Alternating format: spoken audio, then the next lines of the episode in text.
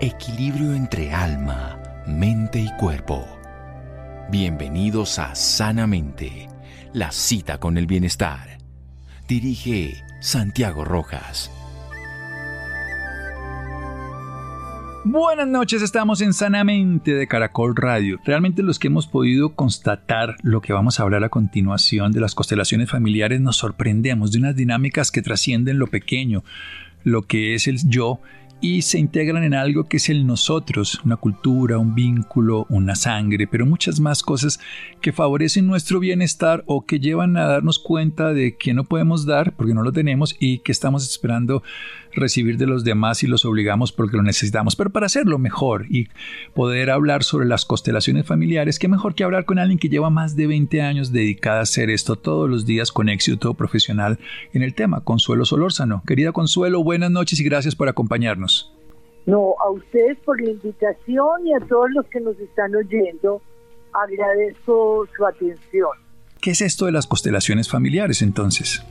Constelaciones familiares es una herramienta que nos permite a todos los seres humanos acercarnos a las causas de los problemas y de las situaciones difíciles que se nos presentan en la vida todos los días. Muchas veces hay una serie de cosas que se solucionan razonablemente, pero resulta que tenemos otro tanto de cosas que no hay manera de solucionarlas. Y no hay manera de solucionarlas porque su origen está en otros tiempos, en nuestros ancestros, ¿sí?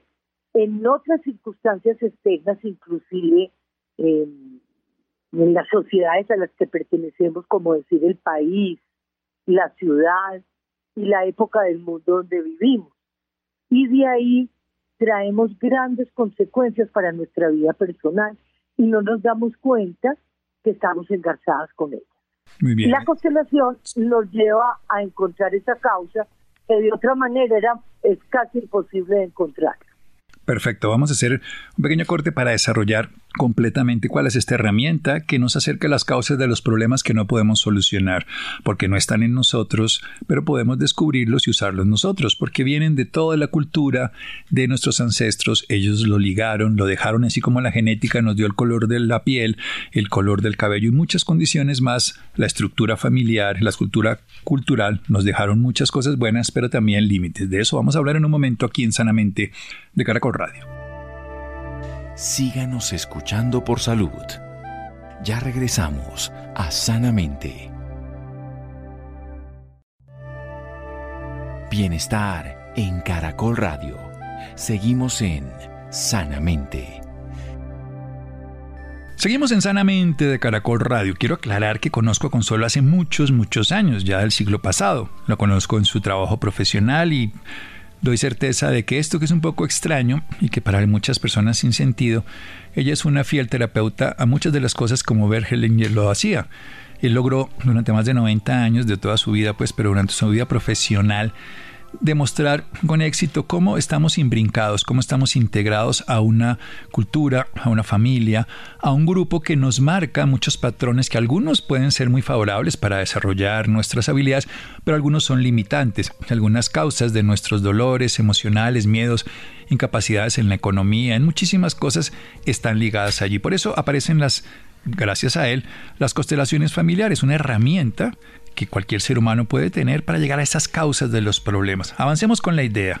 Nosotros, nosotros como seres humanos razonables, realmente tenemos muchos límites eh, para abordar situaciones.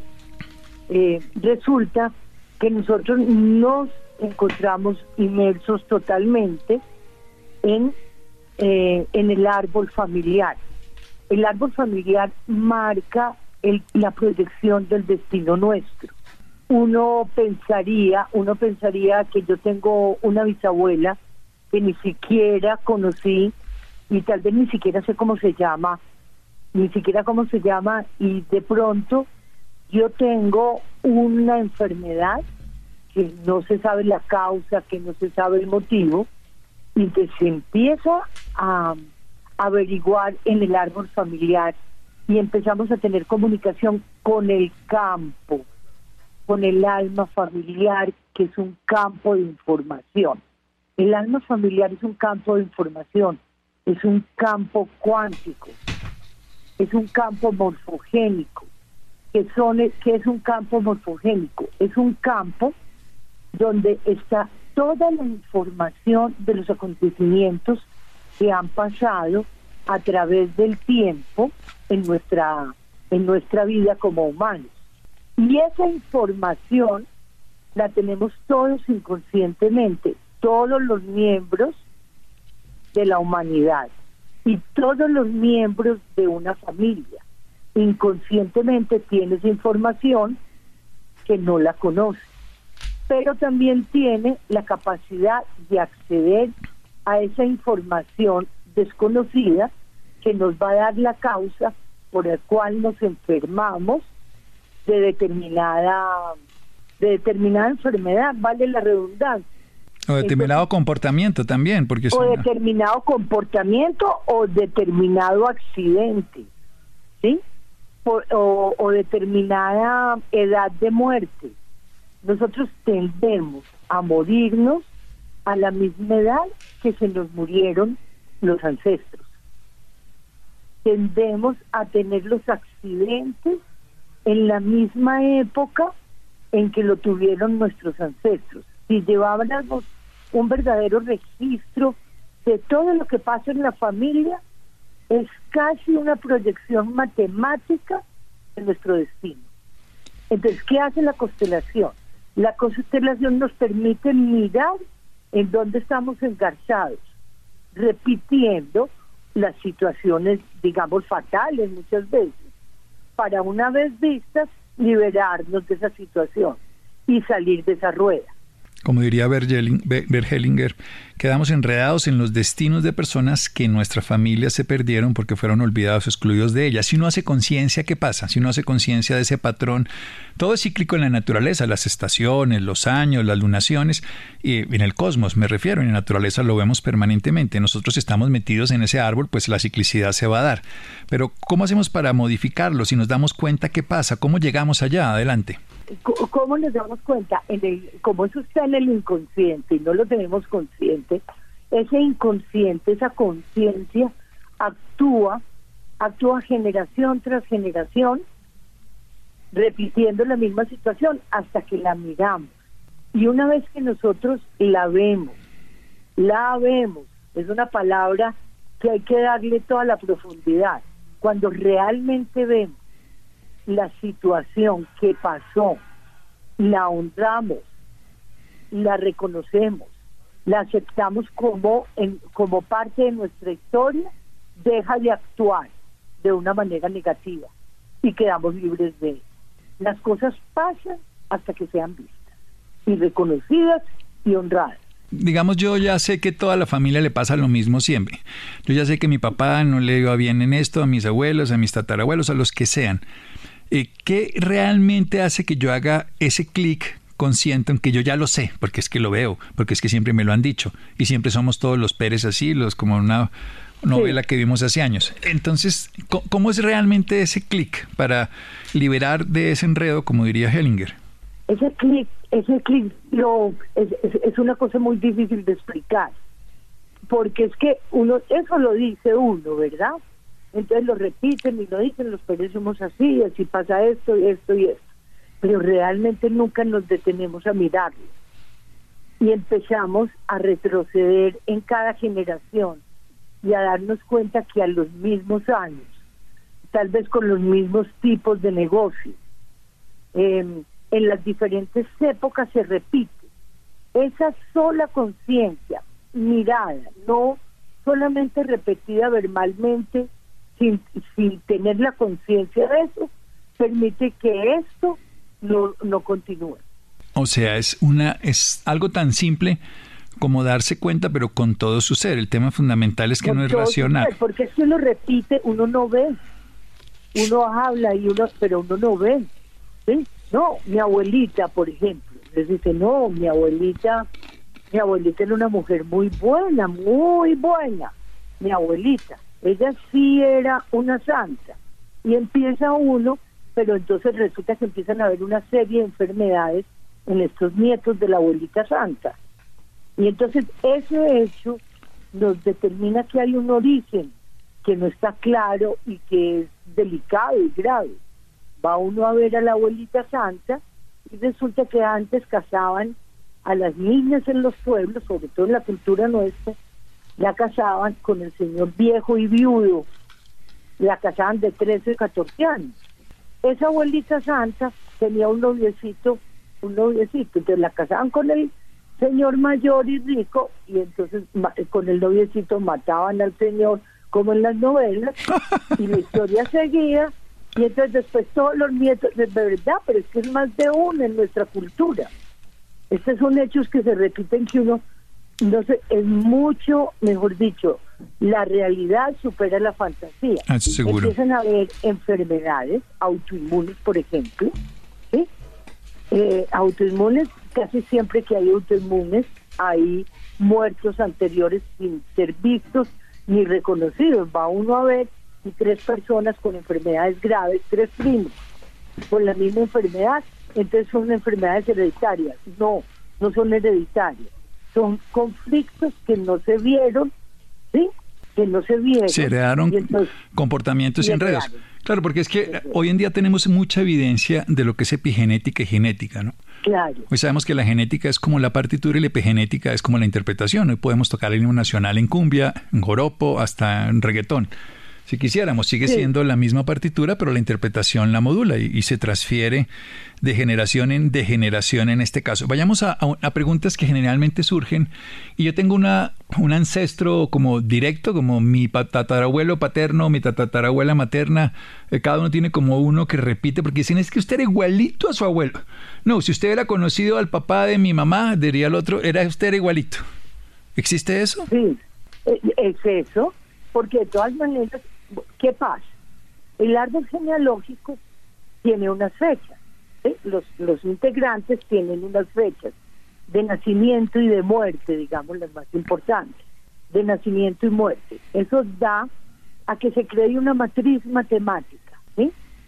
Y por esas fechas, ¿sí? que coinciden en tres y cuatro generaciones, puede uno llegar a determinar con qué ancestro está implicado en un hecho difícil de la vida. Hay personas que, se, que, las condenan en una cárcel y pagan años y años en una cárcel y eran totalmente inocentes, por ejemplo. Entonces van uno a ver y entonces tuvo un ancestro que cometió otro crimen y nunca pagó. El descendiente viene y toma sobre sí la expiación de lo que quedó colgando. Bueno, lo que hay es que liberarse de cosas que pues no hicimos, aunque los ancestros lo hicieron como si hubieran comprado un UPAC, una deuda y la estuviéramos teniendo que pagar. Pero vamos a hacer un pequeño corte aquí en Sanamente para seguir hablando con Consuelo Solórzano de las constelaciones familiares. Seguimos en Sanamente. Bienestar en Caracol Radio. Seguimos en Sanamente. Bienestar en Caracol Radio Seguimos en Sanamente. Seguimos en Sanamente de Caracol Radio. Las constelaciones familiares nos permiten acceder a esa información, nos dice, del campo morfogenético, cuántico, sistémico o el alma familiar, el árbol familiar. Es un árbol genealógico donde es todo ese campo de conciencia de todo lo experimentado no experimentado o enredado por supuesto como un árbol, las semillas, los tigres, el, el, hijo de tigre sale rayado, pues estamos inmersos ahí. Y puede ser que esos tipos de comportamientos que repetimos, o ese tipo de padecimientos como enfermedad, o ese tipo de procesos de muertes familiares, o incluso de accidentes o de lesiones, tengan que ver con pasados de nuestro árbol familiar no resuelto. Eso fue todo lo que investigó durante muchos años y se cansó de demostrar, aunque obviamente muchas personas nunca lo validaron, porque nos vemos muy separados y muy individuales, y realmente lo único que nos separa de otros seres es la mente humana porque somos parte de un solo planeta, como una manada humana de humanidad y en este caso como una pequeña manada de familia, de cultura y de sociedad. ¿Qué pasa si uno no tiene ni idea de su pasado? Por ejemplo, un adoptado o algo de estas características, o simplemente no tiene ni idea. Conocí a mi papá y no sé nada, o a mi mamá y no sé nada de, nadie. Precisamente por las condiciones. Normalmente, digamos, una persona que no conoció nada de su familia eh, y entra a formar parte de otra familia. Esa familia donde entró a formar parte como adoptado eh, tiene una historia espejo en algún momento sin, sin ser reparada y él entra precisamente a esa familia a reparar la historia de ella. Esa familia nos va a dar la información de su propia familia sanguínea y biológica. Y por los acontecimientos que tiene en su destino, nos podemos dar cuenta cómo es la historia de su origen. Por los frutos os conoceréis, o sea, pero en este caso por los frutos sacamos. Entonces el fruto de un árbol. Es una madeja, la verdad es una madeja, nos une el, esos campos, el alma familiar, es una madeja invisible de información que une a todos sus integrantes, conocidos o no conocidos. Bueno, y esas personas que lo contrario dicen, yo desde que pude me fui de mi familia, no quiero saber nada, ellos eran del pueblo tal, de tal sitio, me emancipé y no, no tengo nada de idea de ellas. ¿Cómo sigue esa conexión invisible? Esa conexión invisible, esa conexión invisible llegan ellos donde se fueron a Tanzania, por decir, a Tanzania y allá arman una familia y tienen unos hijos. En esos hijos va a estar la información que va a venir a buscar esos orígenes en segunda o tercera generación. En segunda o en tercera generación. Bueno, vayamos a... Vuelve. Eh, sí. No se logra liberar del todo, siempre sale segunda o tercera generación uno de los integrantes que va a venir a recuperar esa historia, de alguna manera. Por ejemplo, como los cubanos cuando se fueron para Miami y los primeros que no quisieron ni volver ni nada, hay una cantidad de personas, de los jóvenes, de los jóvenes que ellos sí vienen a expiar esa historia. Bien, hablemos de, ese campo alba familiar que se autorregula con, a través de esas tres leyes u órdenes del amor, el derecho a la pertenencia, el orden cronológico como una jerarquía, el equilibrio entre el dar y el tomar de las relaciones. Hablemos eso del derecho a la pertenencia. definamos esas tres, por favor. Bueno, eh, son las tres, son las leyes del amor, las órdenes del amor y las tres leyes que manejan, son las tres leyes básicas que se fundamentan todas las relaciones humanas a nivel de familia, a nivel de organización. Y entonces son el derecho a la pertenencia es el derecho que tiene todos los seres humanos a pertenecer a la familia de donde vienen. No hay ninguna razón lógica para expulsar a nadie de esa familia a donde llegamos. No hay ninguna o que lo regalaron o que cometió alguna algún hecho que les pareció imperdonable, como antes cuando quedaban embarazadas las niñas, que las echaban de la casa y las desheredaban. No hay, cuando pasa una cosa de esas, de esas, el resto de la familia que queda, digamos, vigente, va a representar a esa persona excluida con un destino distinto. Ese es un derecho a la pertenencia. El otro es el orden. Uno entra a la familia en un orden cronológico. Primero entraron el papá y la mamá que la armaron, luego vino el hijo mayor, luego la hija mujer. Ese orden cronológico es intocable. Nadie, nadie puede quitarle el puesto al otro. Nadie puede, como hijo mayor, ocupar el puesto de uno de los padres, ni como mujer, que antes había una diferencia por el machismo, en que si la hija mayor era una mujer y el segundo nombre le daban el derecho al hombre de ser primogénito. Cuando hay ese tipo de usurpaciones de los puestos, siempre se manifiesta con desorden en la familia, con enfermedades, con fracasos y provienen de esa desorganización. Y la tercera es el equilibrio entre el dar y el recibir. Y el equilibrio entre el dar y recibir es lo que realmente crea el vínculo. Cuando yo le entrego, eh, voy a iniciar una relación, entonces le hago un favor a una persona. Yo le voy a prestar un favor a esta persona. Bueno, entonces esa persona yo no debo volver a hacerle otro favor a esa persona, sino hasta que me lo devuelva. y no tiene que ser en la misma especie, pero que haya una devolución del favor. Y así, en ese intercambio, entonces cuando ella vuelva a necesitar, yo vuelvo a hacerle favor, y si yo vuelvo a necesitar, entonces ella me lo hace a mí, y entonces va y viene en un intercambio mm, equilibrado. Pero cuando yo doy una vez y dos veces y tres y cuatro y no hay devolución, la relación se rompe. Se rompe porque la otra persona no puede devolver lo que yo le he dado o yo no puedo devolver lo que la otra persona me ha dado.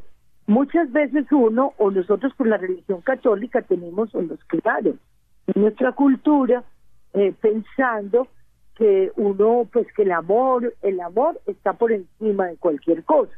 Y resulta que no.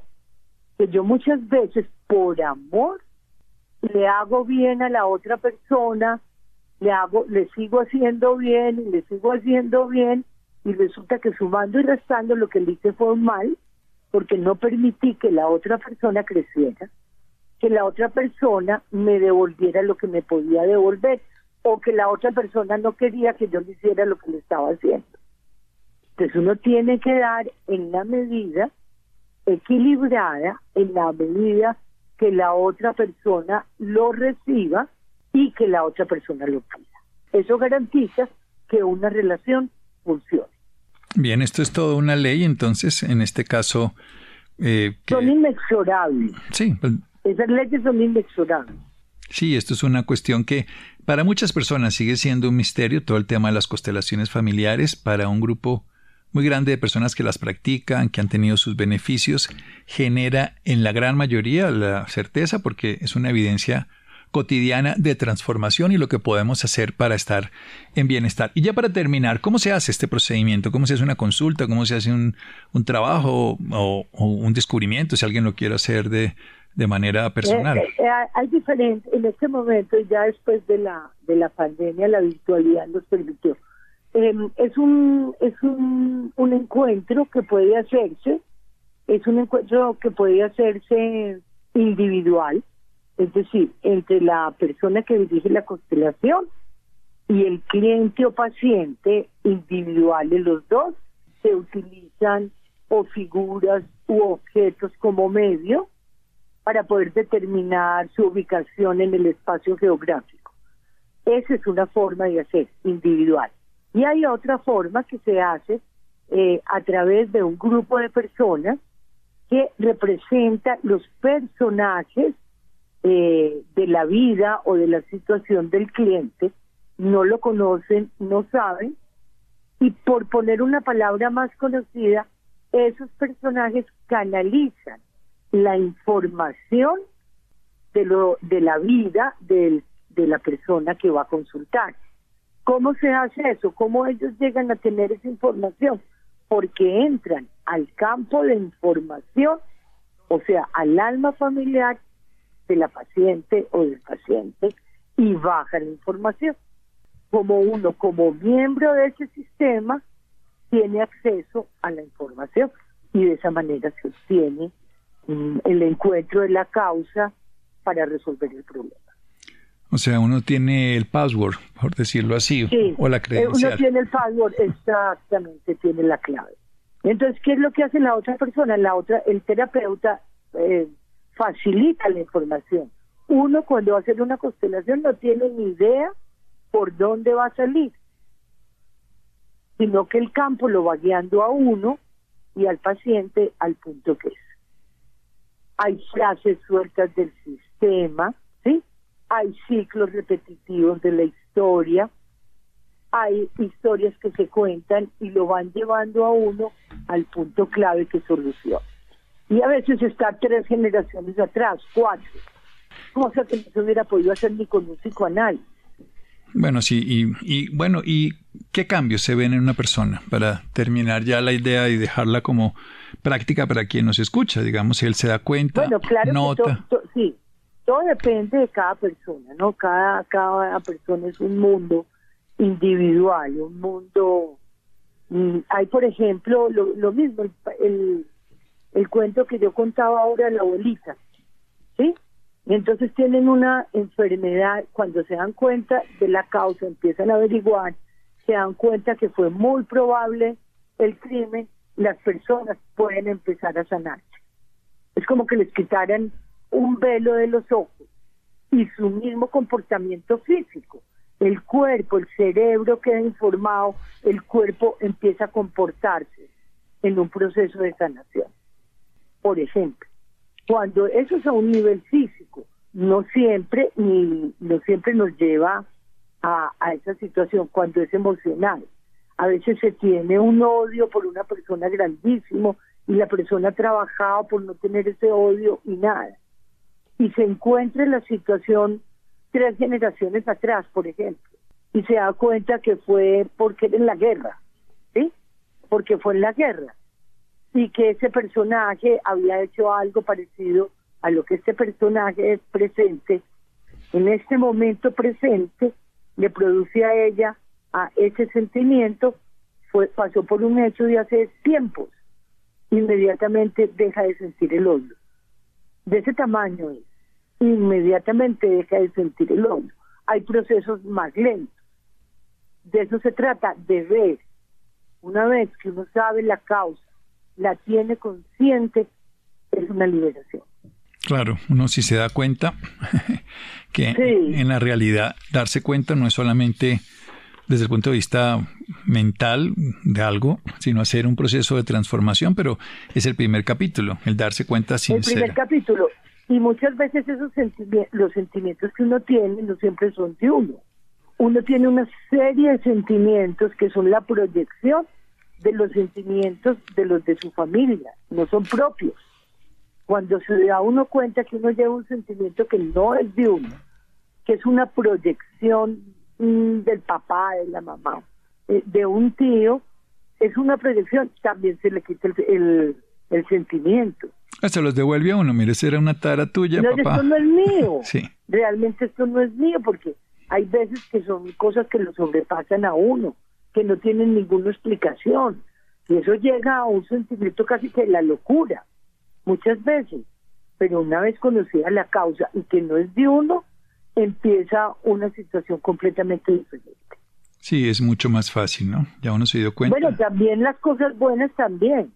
Eso pues uno porque no se hace una constelación para una cosa buena. Pues, porque uno también tiene la proyección de las cosas buenas de donde viene. Claro, para poderle dar el sentido que corresponde en cada uno de sus procesos. Muy bien, llegamos al final de Sanamente. Quiero saber los datos de Consuelo Solórzano. Si alguna persona está interesado interesada en contar con los servicios profesionales, virtual o presencial, y, o conocer más y aprender de las constelaciones familiares. Bueno, muchísimas gracias, doctor. Muchísimas gracias a todos. Eh, yo doy mi teléfono, que es el punto de contacto, que es 320 48 52 781 320 48 52 781 320 485-2781, Consuelo Solórzano. Hablamos del tema de constelaciones familiares. Nos habló del derecho a la pertenencia, de pertenecer a ese grupo familiar, de un orden cronológico de llegada, que obviamente no lo da el tiempo viene de los ancestros y nos lo vamos dando en el orden que nacemos, y un equilibrio de la vida entre el dar y el tomar en todas las relaciones. Y eso va a constituir dentro de un árbol genealógico un modelo que siempre se va a dar y que tenemos la posibilidad de transformar nuestra vida cuando comprendemos que aspectos de nuestro comportamiento, nuestros padecimientos, trastornos, incluso de accidentes y muchos procesos más que no se resuelven no están en nosotros sus orígenes, pero sí sus manifestaciones. Y el darnos cuenta y el asumir y darse cuenta que es de otro y liberarlo puede ser transformador. Esa es la idea. Gracias, Consuelo. A ustedes mil gracias. Buenas noches. Buenas noches, 320 485 2781 nos dejó su teléfono para los interesados. Seguimos aquí en Sanamente de Caracol Radio. Síganos escuchando por salud. Ya regresamos a Sanamente. Bienestar en Caracol Radio. Seguimos en Sanamente. Muy buenas noches para el doctor Santiago y muy buenas noches para todos nuestros oyentes. Como lo decía el doctor Santiago, un reciente estudio habla de que los menores de 15 años son el grupo poblacional que cada vez tiene más reacciones a la publicidad digital asociada a hechizos y a brujería. Por eso hemos decidido invitar a Gabriel Contreras, él es experto en temas de comportamiento humano y es quien va a hablar de este estudio y de este tema tan importante. Gabriel, muy buenas noches, gracias por estar aquí con nosotros en. Buenas noches a ustedes y gracias por el espacio. Gabriel, hablemos un poco de este estudio. ¿Cómo así que los menores de 15 años son los que más reaccionan a este tema? Porque creeríamos que es un tema que no les debería interesar, ¿no? Em, empecemos un poco hablando del estudio y de las fuentes de información que lo sustentan. En primera medida debemos decir que este es un estudio que se basa en el comportamiento digital de las búsquedas en Internet y es un estudio que se hace a partir de cookies, es decir, de tracking o de seguimiento de las transacciones web que hacen las personas. Fue muy curioso para nosotros analizar cómo progresivamente en los últimos tres años han incrementado las búsquedas sobre brujerías, amarres, hechizos, ocultismo en general. Eh, y lo particular de este incremento no es solamente que es cuatro veces más grande que en años anteriores, por ejemplo, si comparamos el primer semestre del 2022 con respecto al mismo periodo del 2021, sino que son justamente personas menores las que están haciendo este tipo de prácticas o búsquedas. Por supuesto, buscar en Internet no significa practicar, pero buscar en Internet, sin lugar a dudas, es un indicio de las curiosidades y de la apertura mental que tiene este grupo poblacional por este tipo de contenidos. Digamos, los, la, realidad que ve la adolescencia actual pues dista mucho de la realidad que teníamos eh, o que tenían otras otras generaciones antes. De alguna u otra forma, las, el sometimiento al estrés eh, que viven en sus grupos sociales los puede llevar a querer tener poder sobre otros, que realmente lo que hay detrás de la brujería o del ocultismo desde un punto de vista psicológico es querer administrar o tener poder, poder sobre el otro que deja ver un poco esto. La, se pueden plantear diferentes hipótesis. La primera hipótesis es que los, los chicos no tienen las habilidades suficientes para tener poder de una forma, digamos, natural o socialmente aceptada. ¿Tú cómo obtienes poder de alguien? ¿O cómo puedes influenciar a alguien? Teniendo, siendo coqueto, eh, teniendo una conversación abierta, teniendo una historia de vida atractiva para contar. Al, al no tener estas habilidades que generalmente en psicología las llamamos habilidades sociales, pues te ves un poco eh, ahorillado a, buscar otra forma de tener control sobre el otro. Y esas formas, sin lugar a dudas, pues empiezan a ser este tipo de, de, formas de pensar, ¿no? Pensamiento mágico, pensamiento metafísico, que al final no está en sí mismo ni bueno ni malo, no podemos decirlo a partir del estudio, pero sin lugar a dudas es, es como un anestésico que impide que las personas desarrollen reales habilidades. Haz de cuenta que tú quieres influir a otro y solamente lo haces a través de brujería, entonces ¿en qué momento te vas a enfrentar al mundo, entre comillas, real para desarrollar habilidades que en efecto son más sanas, habilidades de persuasión, habilidades para convencer, convencer al otro, perdón, iniciar una conversación, terminarla, saber hacer un chiste, saber tener, digamos, un tipo de conversación un poco más fluida. Gabriel, pero eso lo que quiere decir es que de alguna forma en estos adolescentes hay un miedo a lo social, hay un miedo a la interacción, porque estos espacios de coquetería, como lo decía usted, se dan desde lo social, desde esas habilidades. ¿Qué podemos hacer para que estos chicos pierdan ese miedo a interactuar con otros? Las habilidades sociales pareciera que en efecto hay un déficit de ellas, un déficit de habilidades interpersonales y de habilidades sociales. Y el, lo, curioso es que las habilidades sociales o estos déficits también son predictores de otro tipo de problemas de salud mental. Con esto no quiero decir que la brujería lleve a, las, a problemas de salud mental necesariamente, esa, esa conexión no ha sido probada científicamente, pero sí está probado científicamente que no tener habilidades sociales predispone a las personas a la ansiedad, a la depresión, inclusive al uso y abuso de sustancias. Entonces, lo que nos preocupa es, en efecto, el déficit en habilidades sociales. En efecto, la, la, algunas propuestas alrededor de esto es que el sistema educativo se articule alrededor de construir estas habilidades. Eh, es necesario tener entrenamientos más formales que le ayuden a las personas a desarrollar este tipo de competencias. Eh, y sin lugar a dudas, la mejor forma es en exposición, es decir, en, en ambientes en vivo también en los hogares, eh, digamos, eh, de alguna manera la restricción de del uso de la tecnología. Una, ¿Por qué? Porque la tecnología al final impide que tú desarrolles parte de estas habilidades. Por ejemplo, una característica fundamental de las habilidades sociales es que tú puedas ver la cara del otro, interpretar su gesto para que tú modules tu conducta.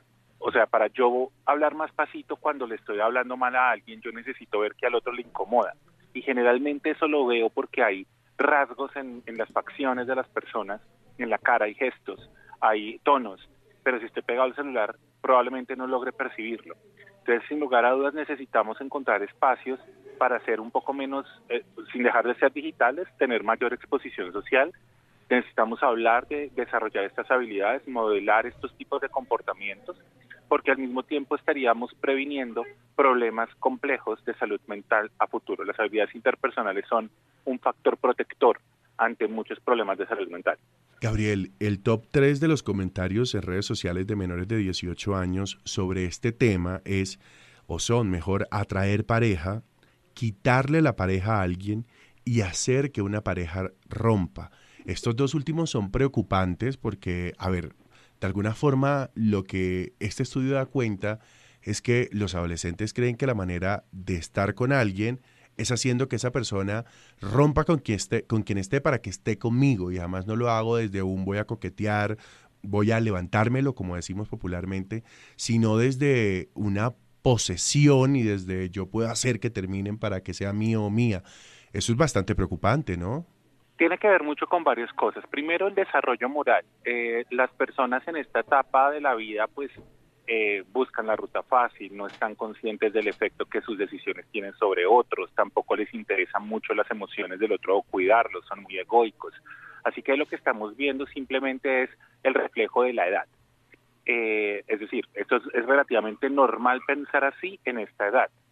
Por otro lado, lo que, lo que eventualmente no es normal es el instrumento, ¿no? La magia, el ocultismo, la hechicería, porque al margen de lo que socialmente podamos pensar, si es bueno, si es malo, si es diabólico, si no, lo que es claro es que eh, el, incremento está también correlacionado con el tipo de contenido que ellos están consumiendo. Por ejemplo, si usted mira en los últimos dos, en los últimos nueve meses, los lanzamientos que ha habido tanto en las plataformas de streaming como en cine de nuevas películas y demás, toda la temática orbita alrededor de brujería, ocultismo, hechicería, conjuros y magia.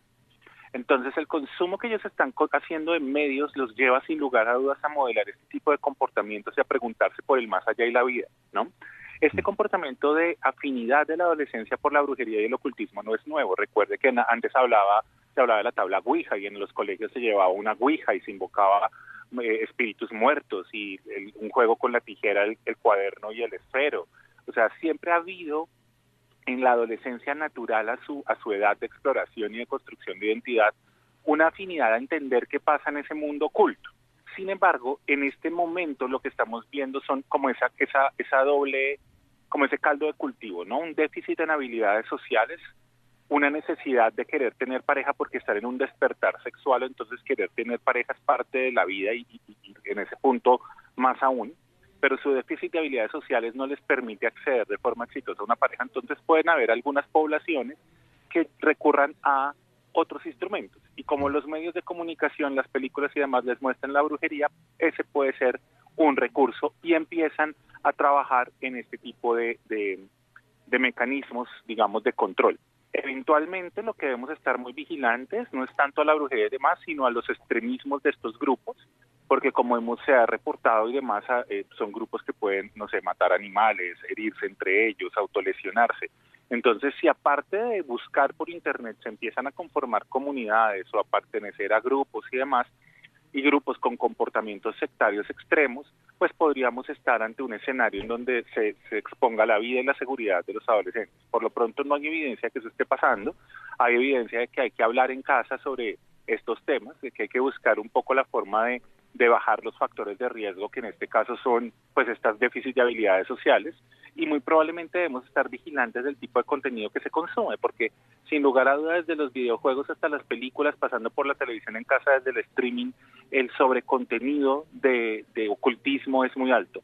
Y eso es inevitable que deje huella en la memoria, en las ideas de las personas, y probablemente esto nos esté llevando a este tipo de comportamientos. Por supuesto, el mensaje no es moral, no es hablar de si esto está bien o está mal, sino ser un poco más vigilante de los adolescentes y de pronto explicarles mucho mejor la situación. Gabriel, muchas gracias por estar con nosotros en Sanamente y además con, con este tema tan interesante. No, para servirles. Gracias. Feliz noche, que descanse. Vaya, vaya. Gracias Isidro. Llegamos al final de Sanamente. Mario, muchas gracias. Y Ricardo Veo, ya quédense con una voz en el camino con Ley Martin. Caracol piensa en ti. Buenas noches.